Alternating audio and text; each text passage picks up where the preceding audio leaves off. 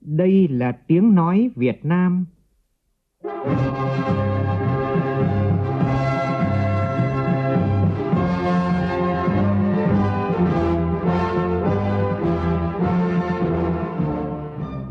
là tiếng nói Việt Nam, phát thanh từ Hà Nội, thủ đô nước Cộng hòa xã hội chủ nghĩa Việt Nam.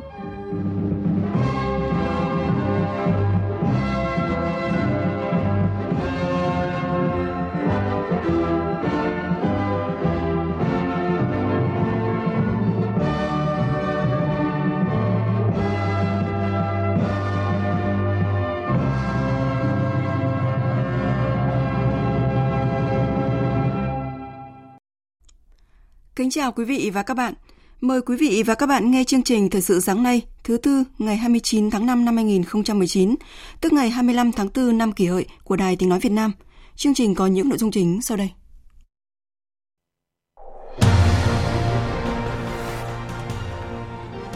Thủ tướng Nguyễn Xuân Phúc kết thúc tốt đẹp chuyến thăm Vương quốc Thụy Điển.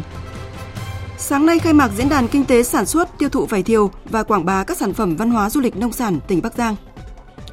Dịch tả lợn châu Phi tiếp tục lan rộng ở các tỉnh phía Nam. Đồng Tháp là địa phương mới nhất công bố có dịch, trong khi đó tại thành phố Hồ Chí Minh, nguy cơ dịch xâm nhiễm là rất cao. Trong phần tin thế giới, hôm nay là thời hạn cuối để Thủ tướng Israel Benjamin Netanyahu thành lập chính phủ mới với kỳ vọng thoát khỏi thế bế tắc chính trị hiện nay. Iraq cho biết đang thực hiện các bước trung gian nhằm giảm căng thẳng giữa Mỹ và Iran, tránh một cuộc chiến tranh bùng nổ ở Trung Đông. Cũng trong chương trình, biên tập viên Đài Tiếng Nói Việt Nam có bình luận làm sao để không còn những câu hỏi dây dứt.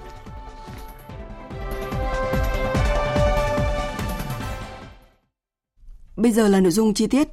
Chiều qua theo giờ địa phương, tức tối qua theo giờ Việt Nam, Thủ tướng Chính phủ Nguyễn Xuân Phúc cùng phu nhân và đoàn cấp cao Việt Nam đã rời thủ đô Stockholm lên đường về nước, kết thúc tốt đẹp chuyến thăm chính thức Vương quốc Thụy Điển theo lời mời của Thủ tướng Thụy Điển Stefan Löfven. Trong khuôn khổ chuyến thăm chính thức Thụy Điển, Thủ tướng Nguyễn Xuân Phúc đã hội đàm với Thủ tướng nước chủ nhà Stefan Löfven, tới chào xã giao nhà vua Thụy Điển Carl Gustaf 16 và có cuộc hội kiến với Chủ tịch Quốc hội Thụy Điển Andreas Nolan.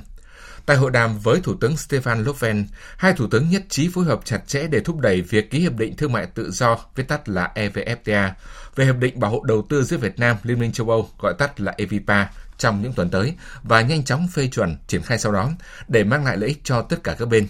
Thủ tướng Thụy Điển đã trao ý định thư về tín dụng đầu tư hơn 2 tỷ đô la Mỹ vào Việt Nam. Chiều qua theo giờ địa phương, tức tối qua theo giờ Hà Nội, được sự ủy quyền của nhà nước Việt Nam, Ban Quản lý Lăng phối hợp với Đại sứ quán Việt Nam tại Liên bang Nga tổ chức lễ kỷ niệm 50 năm gìn giữ lâu dài, bảo vệ tuyệt đối an toàn thi hài Chủ tịch Hồ Chí Minh và trao tặng huân huy chương hữu nghị cho một số tập thể chuyên gia Nga. Văn Thường, phóng viên thường trú Đài Tiếng Nói Việt Nam tại Liên bang Nga, đưa tin. Tại buổi lễ, Đại tá Tiến sĩ Bùi Hải Sơn, Phó trưởng Ban Quản lý Lăng, Chủ tịch Hồ Chí Minh, Tư lệnh Bộ Tư lệnh Lăng đã tổng kết thành tựu, kết quả của sự hợp tác giữa Liên Xô trước đây và Liên bang Nga ngày nay và Việt Nam trong suốt 50 năm gìn giữ, bảo vệ tuyệt đối an toàn thi hài Chủ tịch Hồ Chí Minh. Giữ gìn thi hài Chủ tịch Hồ Chí Minh cũng là cái tình cảm rất là đặc biệt của nhân dân chính phủ Liên Xô, Liên bang Nga đối với nhân dân Việt Nam với lãnh tụ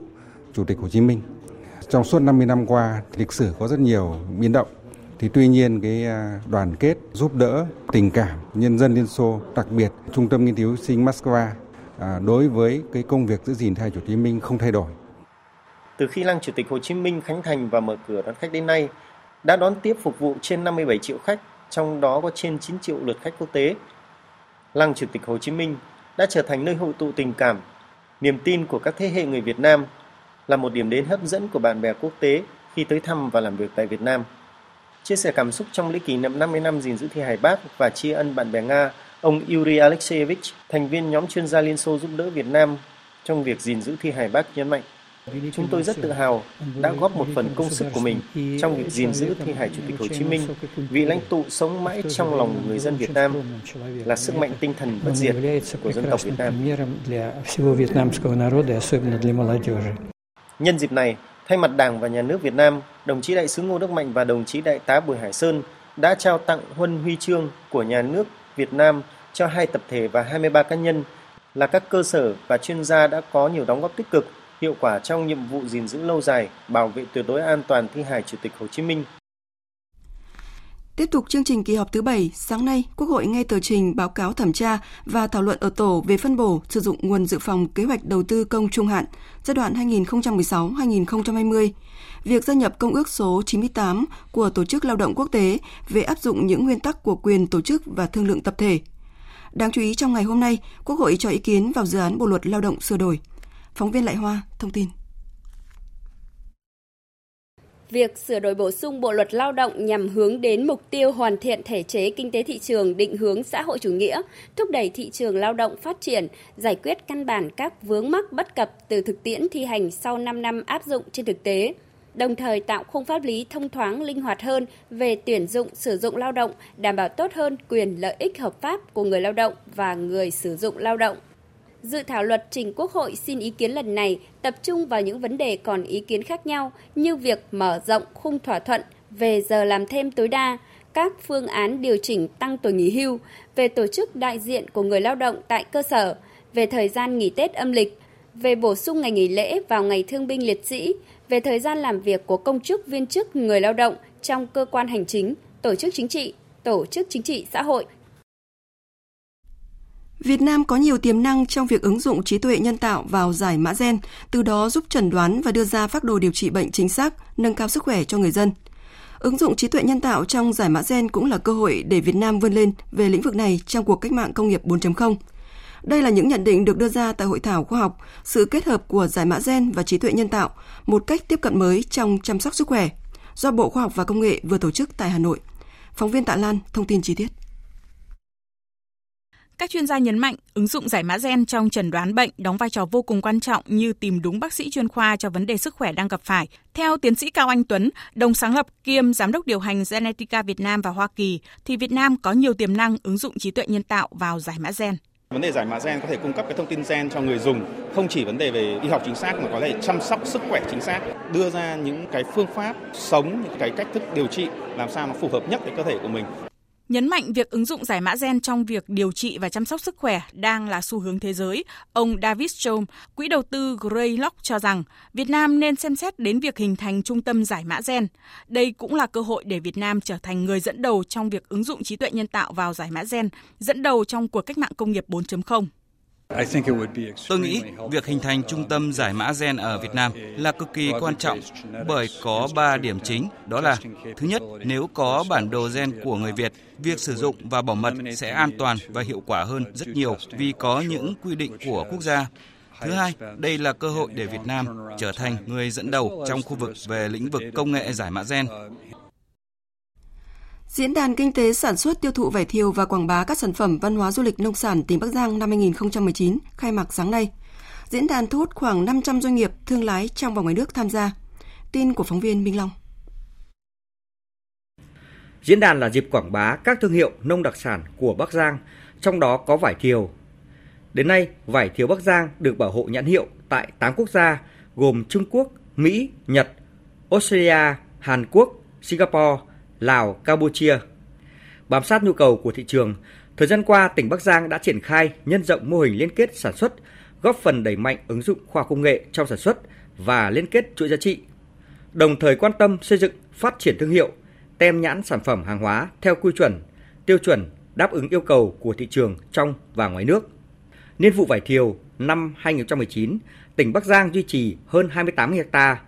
sản lượng ước tính đạt 150.000 tấn, trong đó vải thiều sớm khoảng 6.000 ha, tương đương 40.000 tấn, hướng đến sản xuất an toàn và xây dựng chuỗi liên kết. Hiện nay, tỉnh Bắc Giang có khoảng 14.000 ha trồng theo tiêu chuẩn sản xuất thực hành nông nghiệp tốt. 218 ha sản xuất theo tiêu chuẩn Global Gap đã được Mỹ cấp mã số vùng trồng.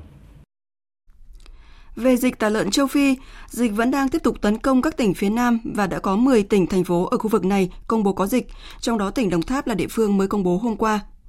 Thưa quý vị và các bạn, thành phố Hồ Chí Minh có gần 4.000 hộ chăn nuôi lợn với tổng đàn trên 274.000 con, chủ yếu thuộc địa bàn huyện Củ Chi và huyện Bình Chánh. Đến nay thì dù trên địa bàn chưa phát hiện dịch bệnh, nhưng trong những ngày qua, toàn bộ cơ quan chính quyền của thành phố cùng các hộ chăn nuôi đang căng mình phòng chống dịch, không để dịch xâm nhập và lây lan. Phản ánh của phóng viên Tiến Dũng và Xuân Ngà, thường trú tại thành phố Hồ Chí Minh. Những ngày này, gia đình anh Nguyễn Văn Đây ở ấp Phước Lộc, xã Phước Thạnh, huyện Củ Chi cùng các hộ chăn nuôi trên địa bàn không khỏi lo lắng Bởi nếu có bệnh dịch tả heo châu Phi lan nhanh đến khu chăn nuôi sẽ gây thiệt hại lớn kinh tế cho gia đình. Bởi vậy hàng ngày, anh đây thường xuyên vệ sinh chuồng trại, không cho heo ăn thức ăn dư thừa, thực hiện các biện pháp an toàn sinh học. Thấy là cũng lo sợ lắm, nhưng mà mình bây giờ ở đây thì trong trong huyện Củ Chi mình thì chưa có xảy ra dịch bệnh gì hết, thì mình cũng rất là mừng nhưng mình vẫn là tiếp tục phòng chống, phòng ngừa nó, vệ sinh chuồng trại đồng thời cổ động tuyên truyền cho người dân những hộ chăn nuôi á, để rồi họ cùng với mình trước mắt là phải vệ sinh, phải tập trung vào không nên chủ quan vì bệnh này rất là nguy hiểm. Trước diễn biến phức tạp và sự thiệt hại lớn của bệnh dịch tả heo châu Phi gây ra cho nhiều địa phương lân cận, thành phố Hồ Chí Minh đang tập trung chuẩn bị 3 kịch bản và hiện đang ứng phó theo kịch bản 2 với tình huống bệnh dịch tả heo châu Phi đang áp sát thành phố. Theo bà Phạm Khánh Phong Lan, trưởng ban quản lý an toàn thực phẩm thành phố Hồ Chí Minh, vấn đề hiện nay của cơ quan chức năng là làm sao khuyến khích người dân ủng hộ thịt heo sạch để người chăn nuôi yên tâm nuôi, đồng thời có giải pháp hỗ trợ phù hợp cho người chăn nuôi khi có dịch bệnh xảy ra. Người nông dân chăn nuôi, đặc biệt là những hộ chăn nuôi nhỏ lẻ với vốn ít sẽ thiệt hại rất lớn bởi vì tỷ lệ heo chết gần như là 100%. Và để cho người ta thể hiện trách nhiệm của cộng đồng, không giấu dịch phải tiêu hủy chứ không có tiếp tục lén lút đưa vào thị trường thì phải là có cái đền bù cho nó thỏa đáng. Và cái này là phải làm kịp thời. Thì tôi thấy là nhà nước cũng có chính sách đền bù để cho nó phù hợp và người nông dân không bị thiệt thòi quá. Tiếp tục thông tin về vụ án lợi dụng chức vụ quyền hạn trong khi thi hành công vụ xảy ra tại Hội đồng thi Trung học phổ thông quốc gia năm 2018 tại tỉnh Sơn La. Ban Thường vụ tỉnh ủy Sơn La đã quyết định thi hành kỷ luật, khai trừ khỏi Đảng đối với ông Trần Xuân Yến, Phó Giám đốc Sở Giáo dục và Đào tạo tỉnh Sơn La.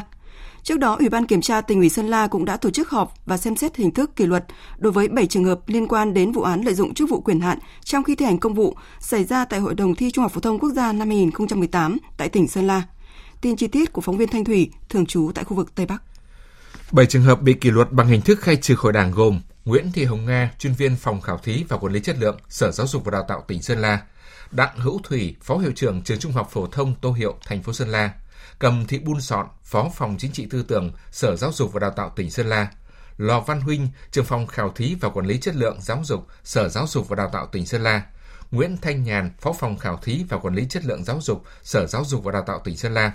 nguyên Trung tá Đỗ Khắc Hưng và nguyên Thiếu tá Đinh Hải Sơn, cán bộ Phòng An ninh Chính trị Nội bộ Công an tỉnh Sơn La. Cơ quan An ninh điều tra Công an tỉnh Sơn La cũng đã kết thúc điều tra, chuyển hồ sơ sang Viện Kiểm sát Nhân dân cung cấp, đề nghị truy tố 8 trường hợp vừa nêu về tội lợi dụng chức vụ quyền hạn trong khi thi hành công vụ. Thưa quý vị, những thông tin về vụ việc gian lận điểm thi trong kỳ thi Trung học phổ thông năm 2018 ở một số địa phương không chỉ khiến dư luận xã hội quan tâm mà làm nóng cả nghị trường Quốc hội. Bên hành lang kỳ họp thứ 7 Quốc hội khóa 14 đang diễn ra, một số đại biểu cho rằng vi phạm gian lận nâng điểm thi là cả một đường dây, hệ thống, chứ không chỉ có người mua, kẻ bán. Theo đại biểu Phạm Thị Minh Hiền, đoàn Phú Yên, thông tin ban đầu về việc có thể mua được điểm thi cho thấy sự lòng lèo, chủ quan của cơ quan chức năng ngành giáo dục và lòng tham của một số người đã tiếp tay cho những vi phạm nghiêm trọng. Cái đề thi và cả ngân hàng câu hỏi được xem là bí mật quốc gia. Vấn đề đặt ra là có hay không lộ lọt cái vấn đề thứ hai nữa là chấm thi. Tại sao phần mềm chấm thi mà nó có một cái lỗ hỏng giết người như thế mà vẫn có thể là sử dụng được. Và đặt ra là ai để nghiệm thu cái phần mềm này? Thế nhưng mà cái vấn đề này không phải là từ góc độ người mua không? Người bán là rất nhiều chứ không phải là ít. Nó phải là một ekip, nó phải là một hệ thống.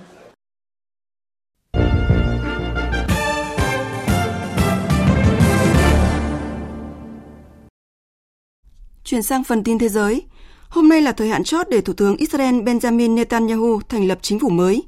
Cách đây hai ngày, Quốc hội Israel đã thông qua một bản kiến nghị sơ bộ giải tán Quốc hội, đẩy Israel vào bế tắc chính trị chưa từng có, chưa đầy hai tuần sau một cuộc tổng tuyển cử.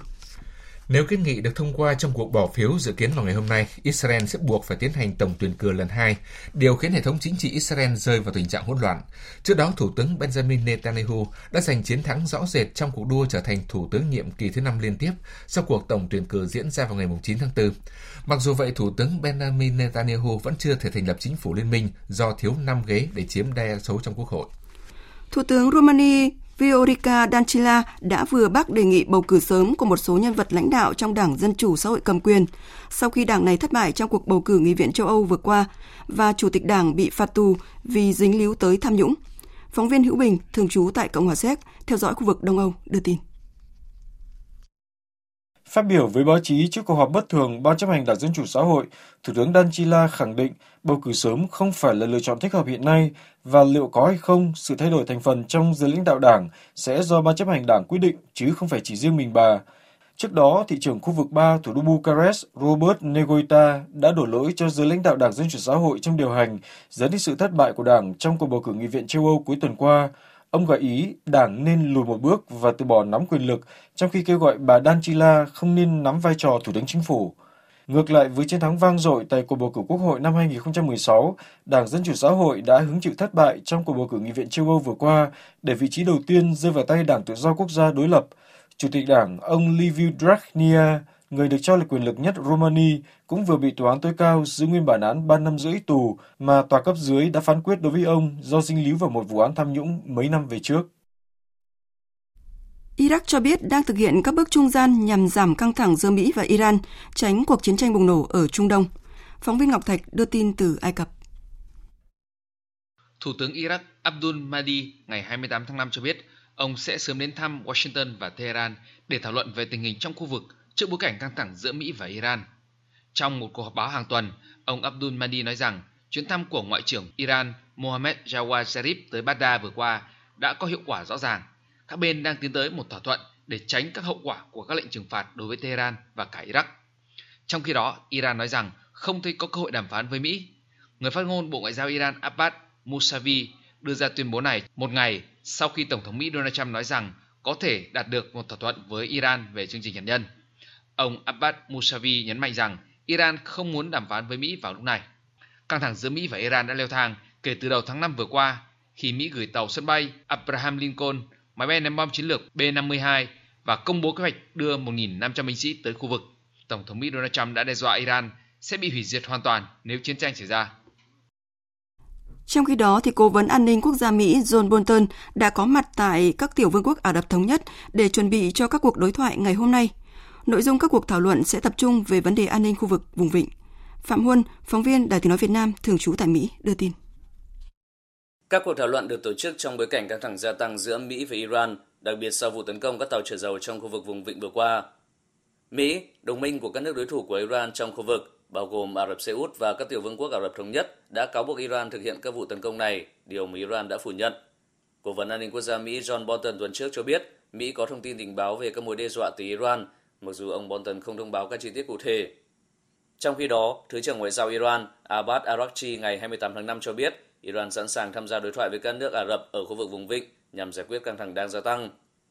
Ả Rập Xê Út cũng sẽ tổ chức hai cuộc họp thượng đỉnh khẩn cấp tại Mecca trong ngày 30 tháng 5 nhằm thảo luận ảnh hưởng của các vụ tấn công bằng máy bay không người lái nhắm tới các cơ sở dầu của nước này, cũng như các cuộc tấn công tàu chở dầu ngoài khơi các tiểu vương quốc Ả Rập Thống Nhất. Về quan hệ Mỹ-Trung, một lãnh đạo Ủy ban Cải cách và Phát triển Quốc gia Trung Quốc khi trả lời phỏng vấn của báo chí trong nước đã bỏ ngỏ khả năng sử dụng đất hiếm như một loại vũ khí để trả đũa những hành động mà nước này cho là chèn ép vô cớ của Mỹ. Tin của phóng viên Bích Thuận, thường trú tại Trung Quốc. Trước đó, ngày 20 tháng 5,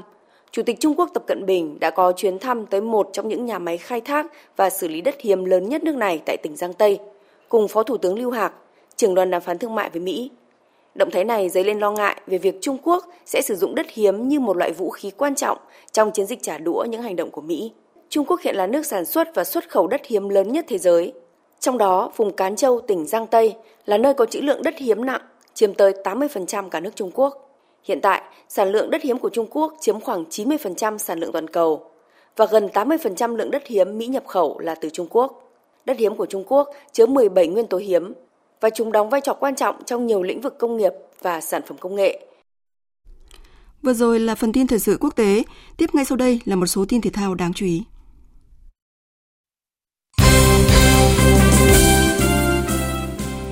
Thưa quý vị và các bạn, một tin vui với người hâm mộ thể thao. Đài truyền hình kỹ thuật số VTC thuộc Đài Tiếng Nói Việt Nam đã đạt được thỏa thuận với công ty Next Media để trở thành đơn vị truyền hình chính thức tại Việt Nam phát sóng giải King Cup. Các trận đấu của đội tuyển Việt Nam trong khuôn khổ King Cup sẽ được tường thuật trực tiếp trên kênh VTC1, VTC3 cùng các kênh phát thanh VOV1, VOV2 của Đài Tiếng Nói Việt Nam. Đội tuyển Việt Nam sẽ thi đấu trận mở màn tại kênh cấp với chủ nhà Thái Lan vào 19 giờ 45 ngày 5 tháng 6 và danh sách đội tuyển cũng đã được huấn luyện viên Park Hang-seo quyết định. Trong khuôn khổ giải bóng đá nữ Cúp Quốc gia 2019, chiều qua diễn ra lượt trận đấu cuối cùng vòng bảng. Ở trận đấu sớm dù đã rất nỗ lực, nhưng các cầu thủ trẻ thành phố Hồ Chí Minh dưới sự dẫn dắt của huấn luyện viên Lưu Ngọc Mai vẫn phải nhận thất bại 0-4 trước đối thủ Hà Nội. Trong cuộc so tài diễn ra sau đó, Phong Phú Hà Nam cũng giành chiến thắng cách biệt 5-0 trước thành phố Hồ Chí Minh 2 và chiếm ngôi nhất bảng B. Kết quả này cũng đã đẩy TNG Thái Nguyên và Thành phố Hồ Chí Minh 2 phải phân định chiếc vé đá trận tranh hạng 3 bằng hình thức bốc thăm do hai đội đều có được một điểm cùng hiệu số trừ 10 và đều phải nhận một thẻ vàng. Buổi lễ bốc thăm sẽ diễn ra vào 14 giờ chiều nay tại trụ sở Liên đoàn bóng đá Việt Nam.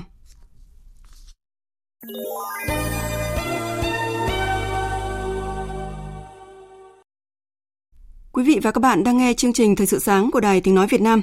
Thưa quý vị, thưa các bạn, theo dự kiến, phiên trả lời chất vấn và trả lời chất vấn tại kỳ họp thứ 7 Quốc hội khóa 14 diễn ra trong 2 ngày rưỡi, bắt đầu từ ngày 4 tháng 6. Bốn bộ trưởng sẽ trả lời chất vấn các nhóm vấn đề được đại biểu Quốc hội quan tâm và cử tri quan tâm, trong đó có nhóm vấn đề liên quan đến lĩnh vực an ninh trật tự, đến công tác đấu tranh phòng chống các loại tội phạm và Bộ trưởng Bộ Công an sẽ là tư lệnh để đăng đàn người dân cử tri mong đợi những giải pháp, việc làm hiệu quả của cơ quan bảo vệ pháp luật, bảo vệ sự bình yên của cuộc sống trước thực trạng về an ninh trật tự đã và đang làm nóng dư luận xã hội. Bình luận của biên tập viên Đàm Hoa với nhan đề Làm sao để không còn những câu hỏi dây dứt qua giọng đọc của phát thanh viên Phượng Minh. Không phải ngẫu nhiên, vấn đề liên quan đến lĩnh vực an ninh trật tự nhận được nhiều phiếu đề nghị chất vấn nhất của các đại biểu kỳ họp Quốc hội lần này. Hàng trăm kg hàng tấn ma túy đã được phát hiện ở Hà Tĩnh, Nghệ An, thành phố Hồ Chí Minh.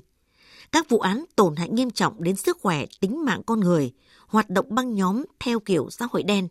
hàng loạt vụ án giết người với tính chất mức độ phạm tội đặc biệt nghiêm trọng. Các vụ xâm hại tình dục trẻ em xảy ra ở nhiều nơi với đa dạng đối tượng thực hiện hành vi. Những vụ tai nạn giao thông gây chấn động dư luận khi kẻ gây nên nỗi đau khôn cùng cho gia đình nạn nhân, cho xã hội, sử dụng chất kích thích là rượu, bia, là ma túy. Đó là thực trạng, là bức tranh khái quát mang gam màu tối về tình hình vi phạm, tội phạm nổi lên trong thời gian qua. Dẫu ghi nhận những nỗ lực của cán bộ, chiến sĩ, công an lực lượng nòng cốt đảm bảo trật tự an toàn xã hội, đấu tranh phòng chống tội phạm và vi phạm pháp luật về an ninh quốc gia, trật tự an toàn xã hội, dẫu các cấp chính quyền, ngành chức năng đã thực hiện chức năng nhiệm vụ quản lý địa bàn, dẫu cộng đồng đã có trách nhiệm ý thức đấu tranh với các loại tội phạm, nhưng thực trạng ấy vẫn khiến dư luận bức xúc, khiến lòng dân chưa yên, khiến những câu hỏi vì sao, tại sao khó có câu trả lời thỏa đáng. Vì sao tệ nạn sử dụng ma túy, tội phạm sản xuất, tàng trữ, vận chuyển, mua bán trái phép chất ma túy ngày càng nhiều, số lượng ngày càng lớn và tính chất ngày càng nghiêm trọng? Vì sao các vụ thảm án cướp đi sinh mạng của nhiều người, đặc biệt là kẻ gây án và nạn nhân có quan hệ huyết thống, quan hệ gia đình xảy ra nhiều đến thế? Vì sao các loại tội phạm khác vẫn hoành hành gây bất an cho cuộc sống của người dân? Vì sao có người được đánh giá là tử tế, hiền lành, bỗng chốc trở thành kẻ thủ ác với hành vi man sợ, mất hết tính người? Vì sao có những nhóm tội phạm hành tung bí ẩn mang hơi hướng của giáo phái lạ chưa được phát hiện kịp thời để xảy ra hậu quả nghiêm trọng? Vì sao lại có chuyện cùng tính chất mức độ của hành vi mà vụ thì xác định là lỗi, là tội, vụ lại cho rằng chưa cấu thành? Có vụ ra quyết định xử phạt như đùa, trong khi đó, có vụ lại máy móc áp dụng hình phạt ngất ngường, gây tranh cãi trong cơ quan bảo vệ pháp luật trên nghị trường Quốc hội. Thực trạng đó cho thấy điều gì nếu như không phải là có sự lơi lỏng trong công tác quản lý nhà nước, quản lý đối tượng, quản lý địa bàn. Nếu như không phải có sự bất nhất khi xử lý tội phạm của các cấp các ngành có liên quan. Nếu như không phải quy định của pháp luật còn nhiều khoảng trống, còn nương nhẹ hành vi vi phạm nếu như không phải những chính sách lòng lẻo vì lợi ích nhóm trong quản lý kinh tế, tiền tệ, vô hình chung góp phần cho tệ nạn tội phạm tín dụng đen, băng nhóm hoạt động theo kiểu xã hội đen phát triển. Nếu như không phải sự nhơn luật, coi thường quy định pháp luật của một bộ phận người dân đã đến mức báo động. Nếu như không phải những oan khuất bức xúc bị dồn nén khi có điều kiện là bung ra tạo thành mối nguy cho xã hội, cho gia đình, cho người thân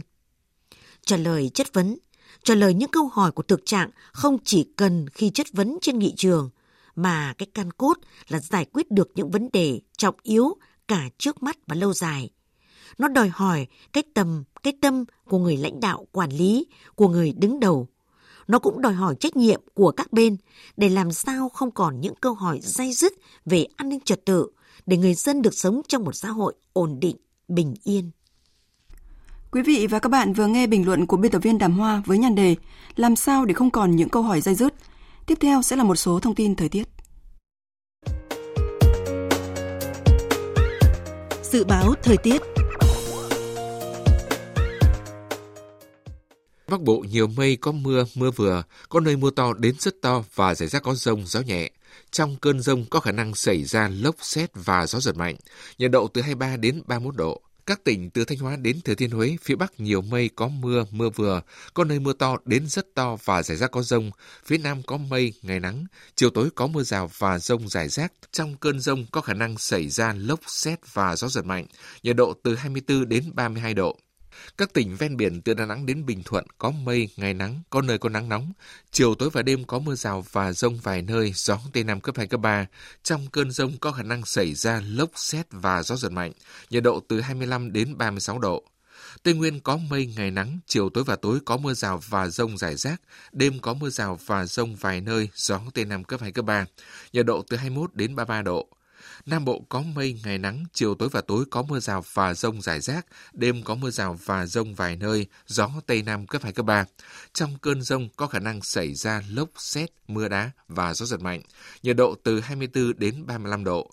Khu vực Hà Nội nhiều mây có mưa vừa, mưa to và rải rác có rông, gió đông bắc đến đông cấp 2, cấp 3. Trong mưa rông có khả năng xảy ra lốc xét và gió giật mạnh, nhiệt độ từ 24 đến 29 độ. Dự báo thời tiết biển, hiện nay gió đông nam yếu thịnh hành trên khu vực vịnh Bắc Bộ, trong khi ở các vùng biển phía Nam gió có cường độ yếu. Sau đây là dự báo chi tiết cho các khu vực. Vịnh Bắc Bộ có mưa rào và rông rải rác, tầm nhìn xa trên 10 km, giảm xuống 4 đến 10 km trong mưa, gió đông đến đông nam cấp 3 cấp 4. Trong cơn rông có khả năng xảy ra lốc xoáy và gió giật mạnh. Vùng biển từ Quảng Trị đến Quảng Ngãi, vùng biển từ Bình Định đến Ninh Thuận có mưa rào và rông vài nơi, tầm nhìn xa trên 10 km, gió Nam cấp 3, cấp 4. Vùng biển từ Bình Thuận đến Cà Mau có mưa rào và rông vài nơi, tầm nhìn xa trên 10 km, gió nhẹ. Vùng biển từ Cà Mau đến Kiên Giang bao gồm cả Phú Quốc có mưa rào và rông rải rác, tầm nhìn xa trên 10 km, giảm xuống 4 đến 10 km trong mưa, gió nhẹ. Trong cơn rông có khả năng xảy ra lốc xoáy và gió giật mạnh. Khu vực Bắc Biển Đông, khu vực quần đảo Hoàng Sa thuộc thành phố Đà Nẵng có mưa rào rải rác và có nơi có rông, tầm nhìn xa trên 10 km, giảm xuống 4 đến 10 km trong mưa, gió Nam đến Đông Nam cấp 3, cấp 4. Trong cơn rông có khả năng xảy ra lốc xoáy và gió giật mạnh. Khu vực giữa và Nam Biển Đông, khu vực quần đảo Trường Sa thuộc tỉnh Khánh Hòa có mưa rào và rông vài nơi, tầm nhìn xa trên 10 km, gió nhẹ. Vịnh Thái Lan có mưa rào và rông rải rác tầm nhìn xa trên 10 km, giảm xuống 4 đến 10 km trong mưa gió nhẹ. Trong cơn rông có khả năng xảy ra lốc xoáy và gió giật mạnh. Tới đây chúng tôi kết thúc chương trình Thời sự sáng của Đài Tiếng Nói Việt Nam. Chương trình hôm nay do các biên tập viên Minh Châu, Xuân Ninh biên soạn và thực hiện với sự tham gia của phát thanh viên Hùng Sơn, kỹ thuật viên Hồng Vân, chịu trách nhiệm nội dung Giang Trung Sơn. Cảm ơn quý vị và các bạn đã quan tâm lắng nghe.